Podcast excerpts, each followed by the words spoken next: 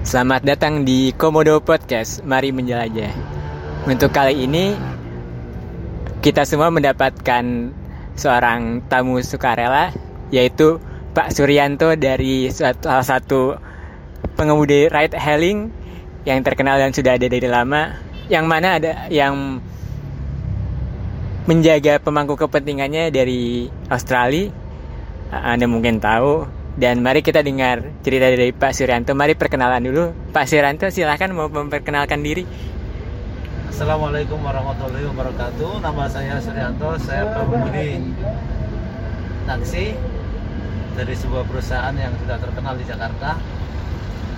Profesi saya setiap hari bekerja dari mulai jam 5 pagi sampai jam 11 malam.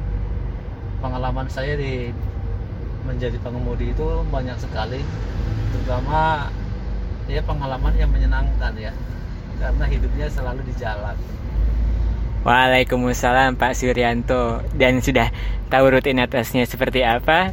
Bahkan uh, ride hailing di sini juga menyenangkan, nyaman, lalu juga etikanya baik serta efisien kalau misalnya mau pergi-pergi. Iya, Oke Pak Suryanto mungkin mau bercerita dulu dari latar belakang sudah sama bisa jadi Bapak punya pengalaman juga nih yang mungkin Bapak mau ceritakan seperti uh, keseharian Bapak atau mungkin hal yang ingin Bapak ceritakan seperti tadi Bapak sempat cerita tentang perjalanan juga keluar dan budaya baru juga yang bisa kita ketahui. Ya pengalaman saya di sebagai driver taksi itu lebih dari 10 tahun. Kalau diceritakan itu mungkin nggak akan tamat satu hari. Kita cari yang yang ini saja ya yang yang singkat tapi berkenan lah kalau seperti itu. Jadi supir taksi itu adalah pelayan umum yang melayani siapa saja. Ribuan karakter kita hadapi ada orangnya yang suka ngobrol ada yang suka tersenyum ada yang pemarah ya kan? Ada yang cules. Wah bisa jadi benar ya, semua kita hadapi. Di situlah seninya kita menghadapi orang. Orang seperti ini harus hadapi seperti ini ya kan? Misalkan orangnya suka ngobrol ya kita ajak ngobrol kalau dia mau ngobrol ya kan? Benar kita secara pribadi kepada tamu kita kalau orangnya misalnya mau marah ya kita apa ya kita jangan tersinggung kalau dia marah. Ya kan? Karena apa? Dia udah sifatnya. Kalau kita misalkan terpancing dengan sifat dia sebagai pemarah kita meladeni berantem di dalam mobil. Nah itu itu tidak ketebak juga itu. Kalau datang tamu perempuan nih dia suka ngobrol suka senyum. Saya seneng banget itu ya kan? Apalagi curhat ya kan? Bahkan pernah ada penumpang saya yang menjadi teman-teman dekat saya tuh perempuan. Awalnya apa? Dia naik taksi saya dari jembatan 5 naik taksi itu dia nangis di dalam taksi itu. Saya bingung kan? Sebagai pengemudi kan bertanya kan? Selamat pagi ibu. Mau ke mana ya kan? Apa jawaban perempuan tadi? Pak ke mana sajalah? Saya bawa terserah bapak sesuka-suka bapak saya mau dibawa ke mana? Wah. Sambil mengeluarkan air mata lo nangis ya kan? Wah nggak tahu ternyata bisa sesedih melankolis itu. Padahal naik taksi mau ke mana saja. Iya mau ke mana saja bawa aja ya kan? Saya kan bingung ya kan? Ya saya apa sambil mengemudi itu berpikir ini orang sebenarnya kenapa kok naik taksi nangis dibilang tujuannya mau ke mana? Ke mana saja ya kan? Nah akhirnya apa? Lama kelamaan saya beranikan diri bertanya maaf ibu sebenarnya apa sih yang membuat ibu menangis itu kan? Ada masalah apa seberat apa gitu kan? Sehingga ibu kok menangis. Sampai naik taksi aja ke mana aja deh seolah-olah frustasi. Nah, dia diam tuh saya bertanya seperti itu. Dia diam kemudian dia dia, dia melihat saya. Saya saya bilang sama ibu tadi ibu kalau punya masalah itu itu harus segera di- diungkapkan dikeluarkan kepada orang lain. Saya dengan ibu mungkin ketemu hari ini. Besok lusa mungkin nggak bakal ketemu. Iya kan? Nggak ada yang tahu kalau misalnya untuk ketemu ataupun uh, waktu yang pas buat di satu tempat. Iya nggak ada yang tahu. Kalau penumpang itu habis habis naik turun ya sudah selesai. Iya kan nah jadi gimana? Lebih baik ibu ceritakan sama saya barangkali saya punya solusinya kan gitu kan? Nah. Itu nggak singkat dan bijak juga. Iya. Akhirnya ibu tadi sambil menangis dia bercerita pak saya itu kayak frustasi pak. Boleh dikatakan saya mau bunuh diri pak. Makanya kok bapak berani bertanya seperti itu? Ya ya maaf ya kan? Saya hanya mau membantu lain itu tidak. Ya kan? Barangkali ibu punya unek-unek nggak sempat mengeluarkan kepada orang lain sehingga apa? Timbullah dari penyakit. Bener nggak? Bisa jadi dan nggak ketebak Iya. juga itu. Iya kan? Nah akhirnya apa? Cerita. Permisi pak lewat kiri aja. Ya. wah ini sambil lanjutkan menyenangkan nih. Akhirnya cerita lagi. Ya akhirnya apa? Setelah ini ibu ya kan? Oh ya begini pak saya itu punya permasalahan suami saya itu orang Australia orang Australia Hmm, Jadi- ini unik juga Iya, janji dia mau pulang ke Indonesia mau ke, ke saya, ternyata dia nggak mau, apa nggak mau datang. Katanya saya nggak mau datang lagi ke, ke kamu ya kan ke Indonesia. Dia berpikir bahwa suaminya itu mungkin nikah lagi, gitu kan? oh nggak ada yang tahu Di itu Australia, di, di Australianya, sehingga apa? Ada jawaban dari suaminya seperti itu, akhirnya dia nangis terus tuh, merasa kehilangan suaminya, ya kan? Merasa dikhianati, merasa suaminya tidak sayang lagi. Itu kan sifat perempuan seperti itu, Pak. Ya kan? Nah, akhirnya apa? Oh, begitu permasalahannya. Aduh, Ibu kata saya. saya juga minta maaf ya kalau saya terlalu lancang bertanya. Oh, urusan hati mungkin nggak Ya. ada yang tahu kalau misalnya tidak bercerita Iya. Cuman kalau ibu nggak cerita sama saya, ibu mau cerita ke siapa? Iya kan? Ke saudara, ya kan? Kalau sama saya nih, bu, ibu nggak usah kecewa deh, ya kan?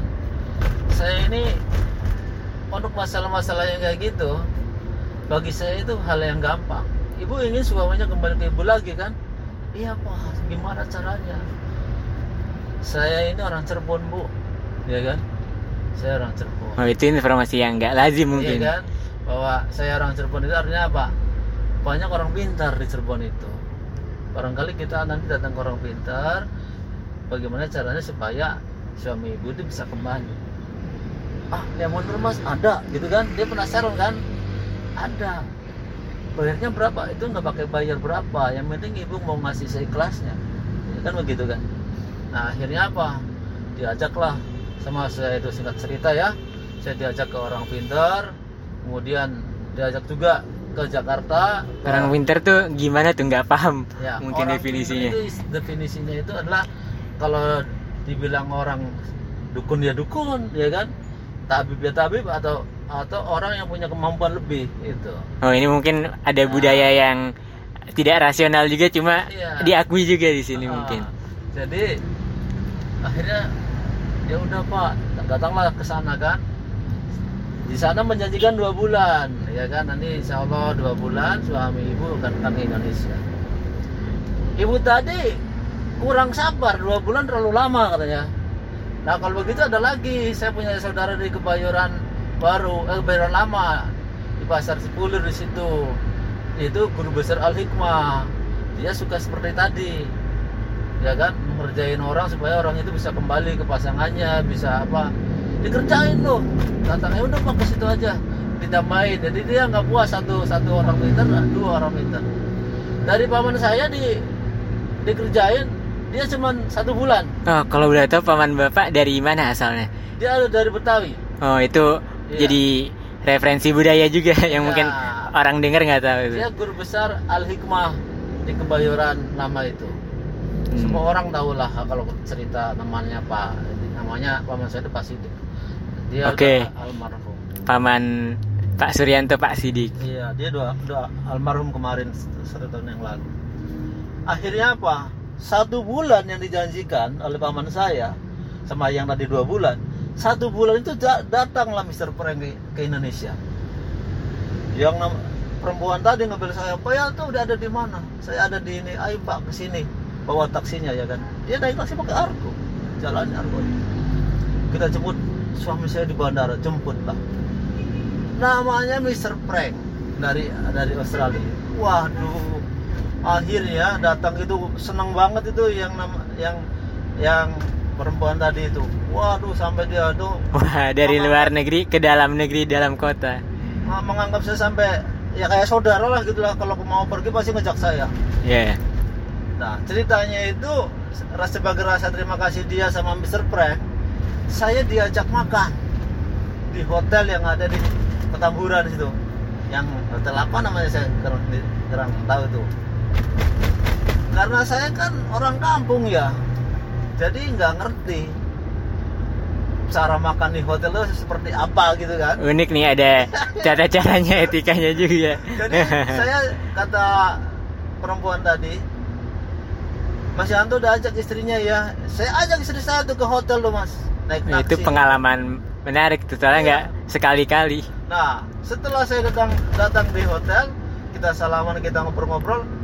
Makanan pertama yang dihidangkan itu adalah seafood, makanan laut itu ya, Hmm, makanan pembuka nih. pembuka nih. Oke. Atau kepiting ya, kepiting. Oh ya, nggak bukan makanan darat aja nih. Iya, Iya. kepiting dong. Yang sampingnya sayuran ya kan. Kemudian supaya mudah motong kepiting ada tangnya. Pada saat itu saya bingung. Kok makan kepiting saya dikasih tang gitu kan? Tang tahu kan? Tang ini alat alat untuk perkakas.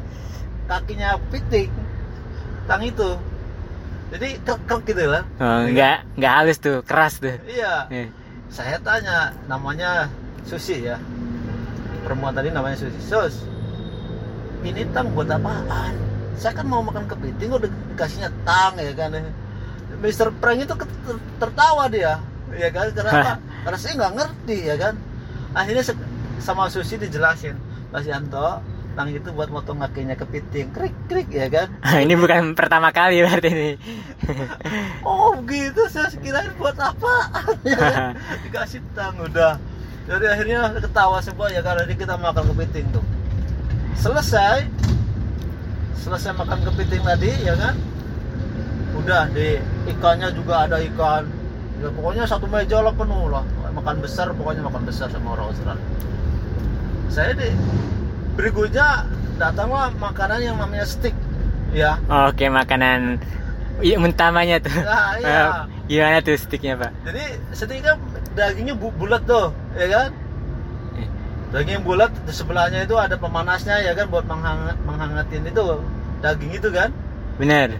Nah, saya bertanya lagi, sus, ini makanan apa ya kan? Oke. daging sama sawah sama apa ya kan? Eh, terus ini saya dikasih pisau sama garpu buat apaan pisau gitu kan? Dijelasin lagi sama si Mas Yanto, ini itu makanan stik namanya. Cara makannya gini, dipegang garpunya kemudian dipotong pakai ini harus dimakan. Nggak sembarangan nikmatinnya sama cara makinya juga Iya. ada caranya sendiri Ada cara berarti. sendiri Eh, ya. Sampai saya ketawa, sampai saya ketawa itu bener-bener ya orang kampung, orang saya tiap hari di Jakarta, tapi kan di hotel lah sekedar lewat, ya kan? Nggak Ah, pernah masuk di dalam ya kan? Nganterin tamu selesai, itu tugas saya ya kan? Kalau sehari-hari emang nggak diceritain mungkin baru ceritain ke sini. Iya. Jadi dikasih setik ya bingung juga makanya gimana ya kan? Sampai istri saya juga bengong aja sampai pada ketawa, aduh, Mr. Prank bener-bener. Setelah selesai, barulah ganti makanan ini buah-buahan. Oh, buah-buahan terserah tuh mau ngambil apa saja setelah itu selesai nah hari berikutnya saya pulang kan dari hotel tadi kan udah selesai. Dibawain makanan yang tadi nggak habis tuh dibawa semua. Dibungkusin sama susinya itu. Bungkusin pak. Bawa aja bawa pulang nggak apa-apa ya kan. Saya bawa pulang makanan hampir hampir satu karung. Itu buat di rumah presiden juga bisa tuh. akhirnya apa malam-malam paginya tetangga saya pak teman-teman saya panggil semua tuh. Saya makan bareng di sama itu bekas tadi malam itu. Orang masih bagus-bagus belum ada yang ini. Buah-buahan sayuran apa segala ya kan? Itu udah dibeli kan sama Mr. Prank tadi udah udah diborong semua. Sayang kalau dibuang makanya Susi itu bilang udah Pak Pak Yanto bungkus saja ya. Kita bawa buat buat, buat pulang nih buat di rumah Pak Yanto. Dibungkus sampai rumah. Nah minggu berikutnya Mr. Prank tadi pengen ketemu pengen ketemu pengen main ke rumah saya saya kan nggak punya rumah di Jakarta ya kan Oh, nggak tahu tuh di mana tinggalnya nggak bapak kasih tahu. nggak kalau tinggal saya udah dikasih tahu di Johar Baru gitu kan Oke. Nah, akhirnya datang tuh Mr. Press sama Susi. Dia naik taksi ya kan turun. Tetangga-tetangga pada banyak yang bingung. Kok ada orang bule masuk ke Oh, rumahnya pangpol aja pak, permisi. Kiri, kiri. Iya, Kiri. ya. Jadi apa? Bingung tetangga. Itu ada orang bule datang ke kontrakannya Mas Yanto, ada apaan pun kontrakannya panas ya kan? Iya. kecil ya kan itu salutnya orang orang orang luar ya dia tidak merasa sungkan-sungkan untuk masuk ke kontrakan Padahal Iya. dalamnya juga nggak tahu seperti apa Aduh. isinya. Ya, Terus kalau kosong gimana? ya kan ya, tapi rada agak bagusan dikit sih agak, rapi gitu kan Oke.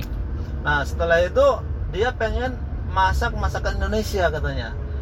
Sejak kata bahasa Inggrisnya apa tuh? I want to eat eaten. Apa tuh? Oh, mungkin I want to eat apa tuh? Nasi goreng atau apa? food Indonesian lah. Oh, Oke. Nah, setelah itu istri saya sebelum dia datang udah masak sayur asam. Sama Wah. sambal, sama sayuran ya kan, sama ikan asin. Oh biasa supnya cantik, terus ikan asinnya juga khas tuh. Asinnya gimana? Ya Allah, itu orang orang bule makan sayur asam sama ikan asin lahapnya minta ampun. Katanya kok enak banget. Seperti itu. Enak banget nih rasanya ya kan kata Susi Iya. Mas Yanto dia bilang katanya kok makanannya enak banget sampai habis mas Luar biasa. ya ampun Sup yang cantik, yang as, yang kalau misalnya dirasain asem malah habis Iya. disantap.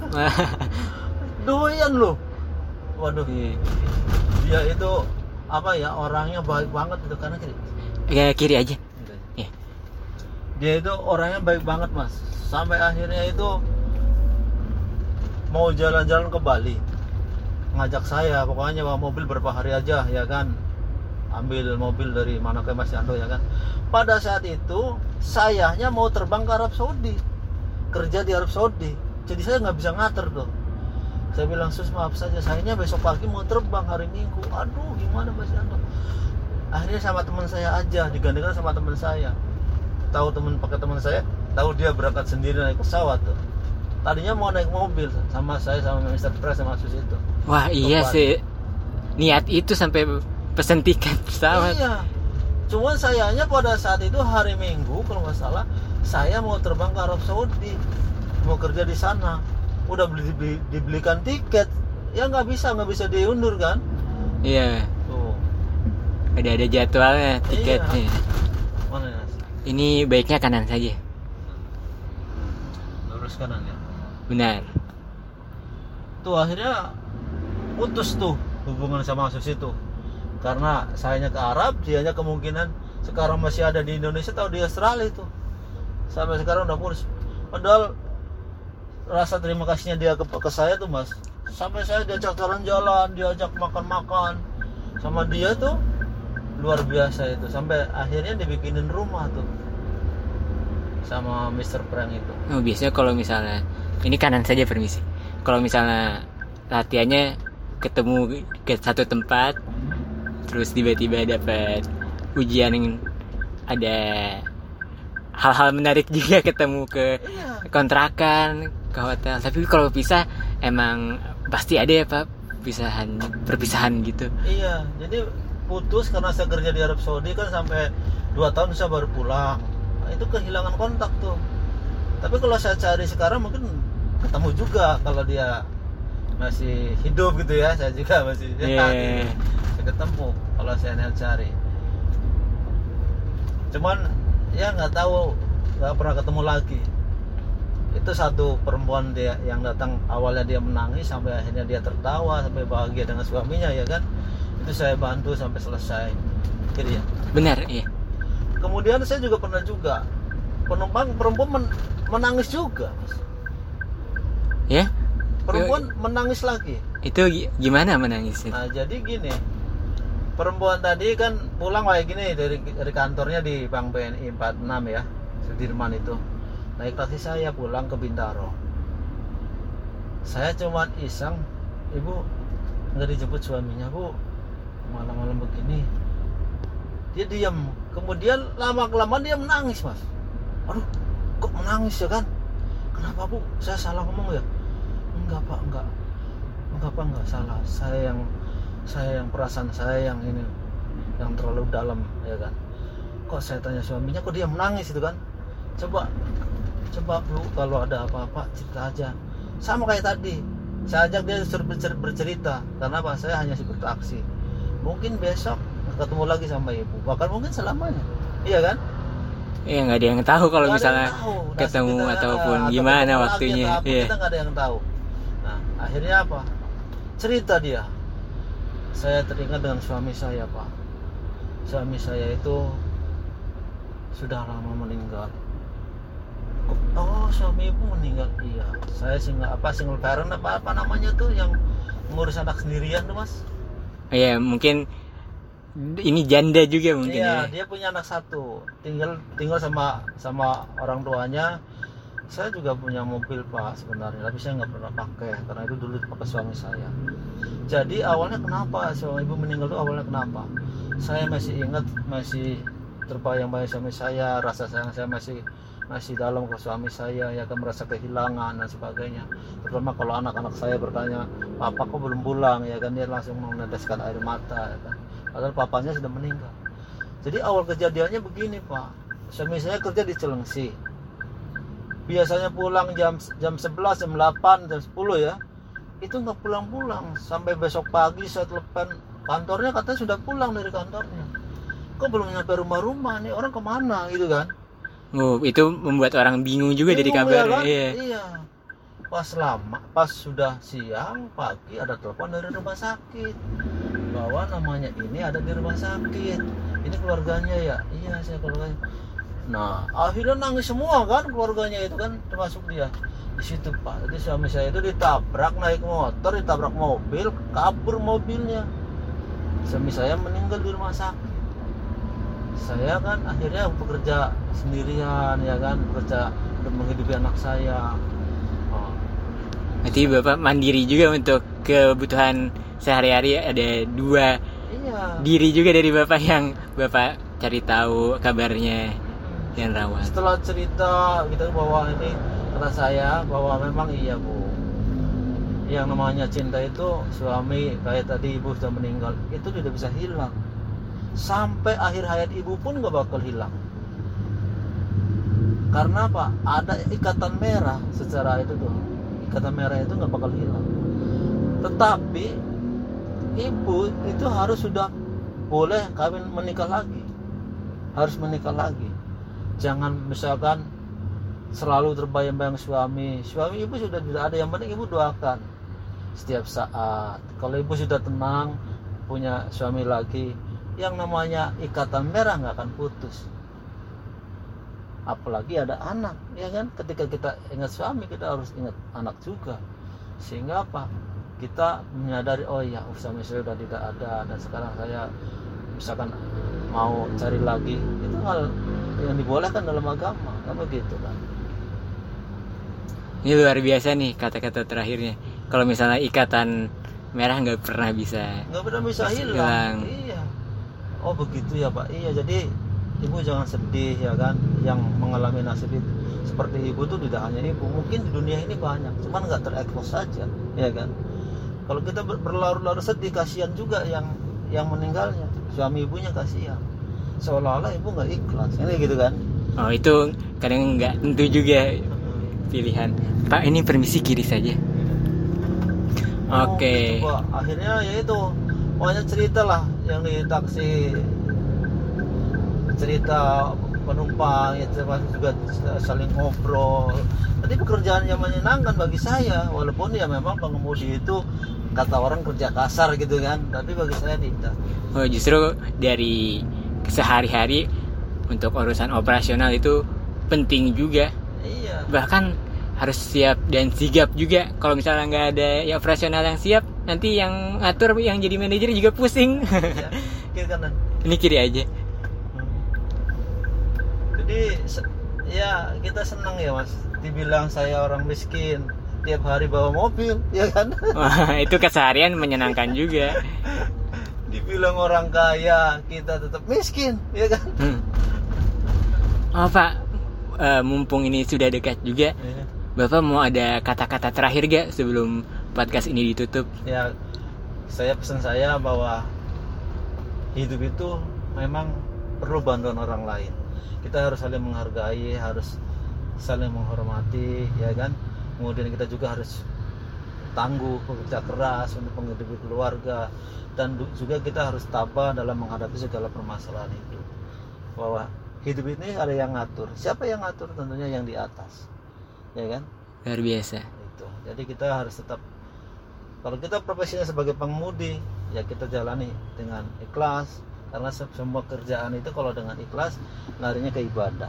Kalau kita karyawan jadilah karyawan yang baik kan begitu kalau kita jadi guru jadilah guru yang terbaik untuk murid-murid ya kan? Itulah Benar. jalan yang terakhir sebagai apa bekal kita nanti untuk di akhirat itu kan ada pahalanya. Tepat sekali. Sesuai dengan peran nanti potensi dari masing-masing bisa terlihat dengan sendirinya. Iya. oke Pak Suryanto terima kasih banyak untuk Sama-sama, podcast malam ini. Ya. Eh, itu dia Pak Suryanto dari salah satu lembaga ride hailing yang terkenal sekarang dan bahkan sudah kerjasama dengan beberapa bagian fintech lain untuk urusan transportasi lainnya. Terima kasih sudah mendengarkan para pendengar Komodo, Komodo Podcast. Selamat malam dan selamat beraktivitas. Oke, terima kasih Pak Suryanto untuk tumpangannya.